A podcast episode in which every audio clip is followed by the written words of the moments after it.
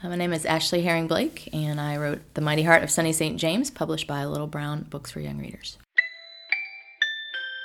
Welcome to The Yarn, a school library journal production. I'm Colby Sharp. Today on the show, author Ashley Herring Blake talks about her middle grade novel, The Mighty Heart of Sunny St. James. This episode is part of our Unraveler series. In each Unraveler episode, a book creator takes us inside one of their books their inspirations, fears, frustrations, triumphs, epiphanies, the whole thing pulled apart, unraveled. I sat down with Ashley in Austin, Texas during the 2019 Texas Library Association's annual conference. In this episode, Ashley talks about why all kids should see themselves as heroes in books, why parents and teachers sometimes have issues with books that deal with sexuality, and her hope for Sunny. It's time to unravel the mighty heart of sunny St. James.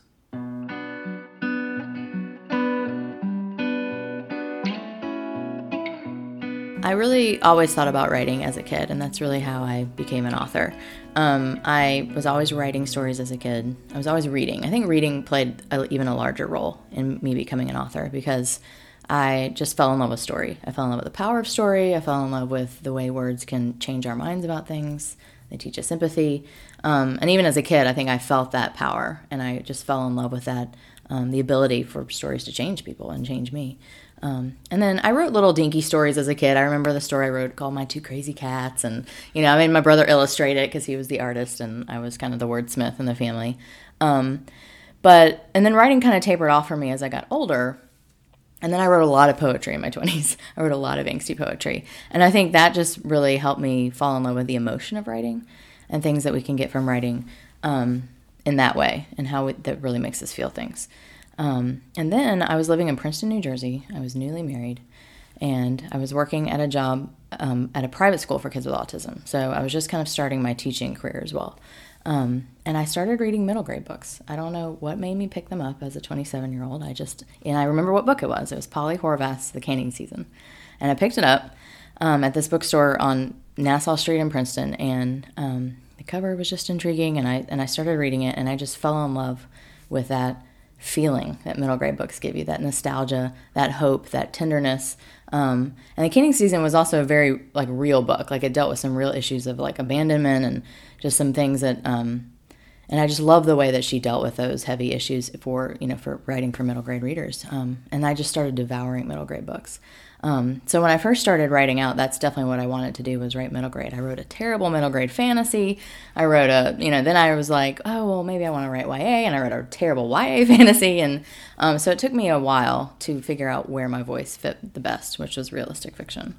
Um, and so, and then I started out with YA, and I started writing YA, YA stories, and I have three YA books out with Houghton Mifflin, but um, and then I knew I always wanted to come back to middle grade because that's just where that sweet spot was for me in terms of me falling in love with story.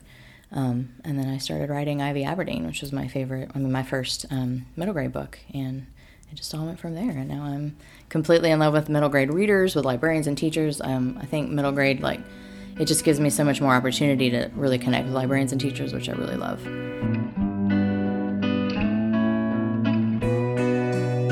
To me, every no book is wasted there are never any words wasted. So whenever I write any book that's I think is terrible, um, I always learn something from those books. Um, I learn what doesn't work. I learn, um, you know, what my style is, where my voice fits better, um, character development. So I have so many. I have like five books in the drawer, like whole books, and so I think that I always learn something from those, and I try to. And I think you have to because if not, it's really sad to have so many stories that no, no one will probably ever see. Um, but I think, you know, writing is a craft. It's not something that you'll ever perfect. And so I think I'm always learning every time, and every book is different. So it really teaches me about my, my own process.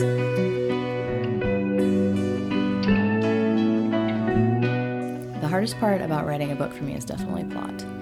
Um, I would rather just talk about my characters and have them just talk about their feelings and just be all angsty together. Um, so plot is a real struggle for me. I have to. Um, I kind of do a mixture of, you know, I'm planning ahead of time, and I don't do a detailed outline, but I do a very loose outline. Um, and I've heard some authors refer to this as connect the dots. So I kind of I know where I'm going to end, and I kind of know some major beats that I'm going to hit in the middle, towards the end. But how I get to each dot, I don't, I don't know. Um, and I like that. I like the surprise and the kind of meandering and um, and the characters always surprise me that way, and so things always end up changing. But um, that was one struggle to me with me going from YA to middle grade because you know YA you still need a, a good bit of plot to like really keep your reader, but middle grade you need even more to hold that attention. And so I really had to think about okay, I really need a strong external conflict here, which I'm not great at. I'm much better at the internal conflict.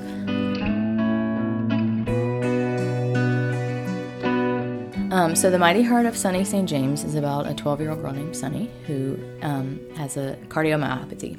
And she was also left by her mother when she was four. So, she's been living with her guardian, whose name is Kate, who was her mother's best friend um, for the past eight years.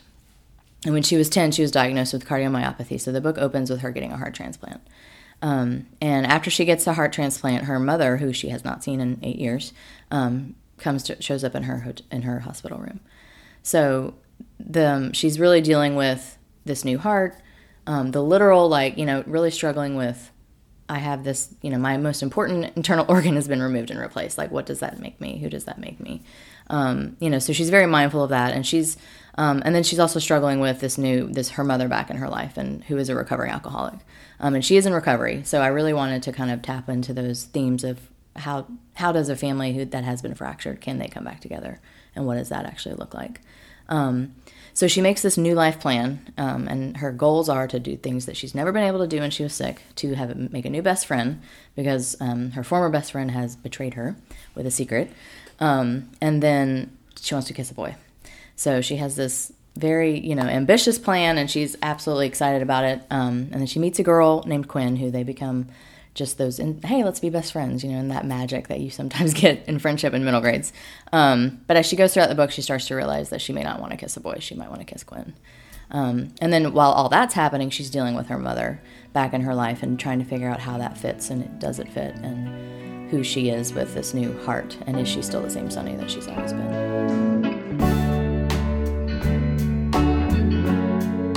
From the very beginning i knew that quinn that sorry that um, sunny was was dealing with feelings for for uh, girls, and I never put a label on her in the book, um, and I didn't put one on Ivy either because um, they're twelve. I don't think they know. I mean, some some kids I definitely think know absolutely who they are and what they are, but um, these two girls didn't, and Sunny didn't. Um, she's just exploring it, and and kind of what happened with her best friend was that she kind of confessed, well, I sometimes I think about kissing a girl and a boy, like I'm wondering about both, and her best friend didn't really know what to do with that. Um, and so that's kind of what she's struggling with. So, and Quinn is just, you know, is a girl, but is also just someone that she ended up liking for the first time that way. You know, like I, and if I envision Sunny in the future, I definitely could see her, you know, having a crush on a boy someday. You know, but I definitely I wanted to explore those themes again in Sunny.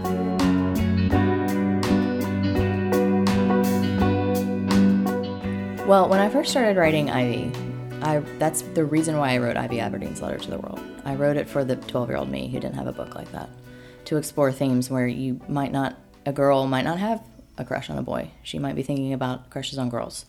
Um, and vice versa. Like, I think we need those books in middle grade where boys are thinking those same thoughts about other boys. Um, and I've written, you know, there's, there's a, the the body of LGBTQ literature in Kidlit is expanding. You know, there's lots more YA these days. Like just even in the past three years since or four years since I've been publishing. I mean, it's grown so much. Um, and my second and third YA deal with those themes as well. But as I was thinking about writing a middle grade, I just I there there weren't a lot. You know, I could think of Barbara Dee's Starcrossed that had just come out when I started writing. I was already kind of writing Ivy, and Barbara has just come out. Um, there's George, there's Lily and Dunkin. Those deal with more gender issues, um, which I think are absolutely needed as well. You know, but I didn't see a ton where someone was really trying to figure out um, sexuality. Um, and for me, that, that's the age that that starts happening. You know, like I mean, fifth, sixth, seventh grade. That's when crushes are not just like oh he's cute like in your second grade in your second grade class but it turns into oh like she's cute and this could actually i could actually maybe even hold hands with this person you know like this could actually be a thing. Like when i was in seventh grade i went out with people you know quote unquote went out um, you know and so that's the age i think you really start thinking about who you are in terms of who you like and why you like them. Um, so I really wanted, I just, I wanted to write that book for the kid I, the kid I was that didn't have it. Um, and it, you know, it's much more about identity in, in middle grade. It's not so much about like actual kissing and the physical manifestation of that attraction. It's about like who you are, you know. And that can be a scary. That's scary at any at no matter what you're dealing with in middle grade. That's scary. I think all middle grade kids are dealing with who they are. But when it's something that you feel like you might have to hide because you're not sure how other people are going to react, it's even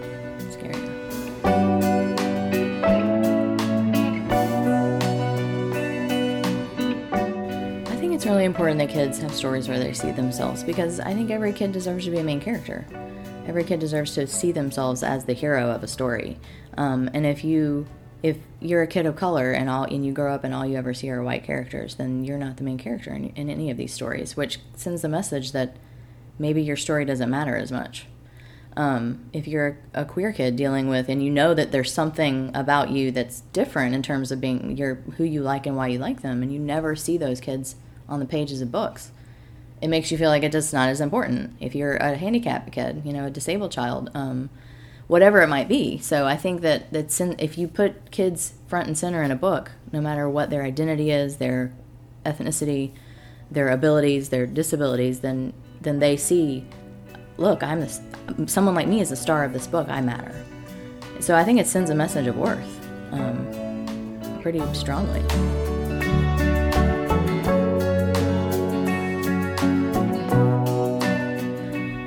Parents and some teachers, maybe in schools, are scared about books that deal with sexuality to be in their classrooms and libraries and in their kids' hands at all. Um, because I think it's a very, I think it, I think every parent wants the best for their kid. And we unfortunately are still living in a day and age where if you are not straight, white, abled, cis, then you're going to have a slightly harder time that's just the way it is, unfortunately. Um, and I think that parents want to keep their kids from that. They think, oh, well, if I put this in their hands, and they're going to think, what if it something happens and then they realize that they are gay or they realize they are bisexual or um, and I think it's like something that they are trying to protect their children from, but it really does the opposite. It just harms. Um, and even for kids who are going to be are, are straight and are going to be straight their whole lives in their relationships, these books are still needed because they need to see that these kids, these friends of theirs, are just normal people dealing with all the same things they are crushes, parents, friendships, um, you know, all of that. And I think that I think the fear comes from not understanding. Um, I think the fear comes to, I mean, obviously you see it in certain areas of the country more than others, um, certain, you know, political areas more than others. And I think also that has to do with just exposure. Like if you don't know anybody who is queer, then it, it's very hard to empathize with that community. Um, which I think where books have power because that gives you a safe space to be able to empathize and to be able to explore those feelings.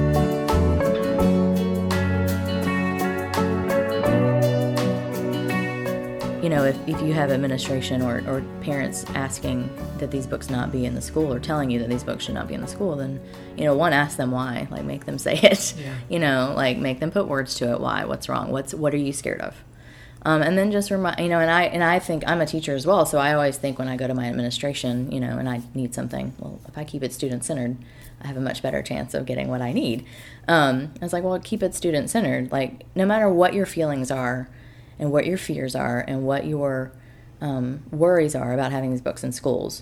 These kids are there. You have these kids in your schools, um, and they need an outlet and they need a safe place to to explore these feelings. My hope for Sunny St. James, this book, is that it's it's so much it's about so much more than than sexual identity. It, I mean, that's like one thing she's dealing with. Um, the heart of this book for me is realizing that who you are is enough, and that and that who you are is is great. Um, and because this story is really about families, fractured families, found families, the families we choose, the families we can't choose, and what we do with that.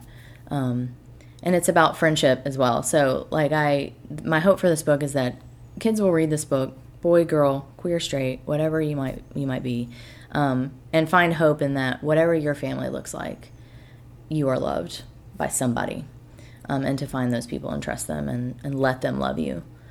and um, and celebrate who you are.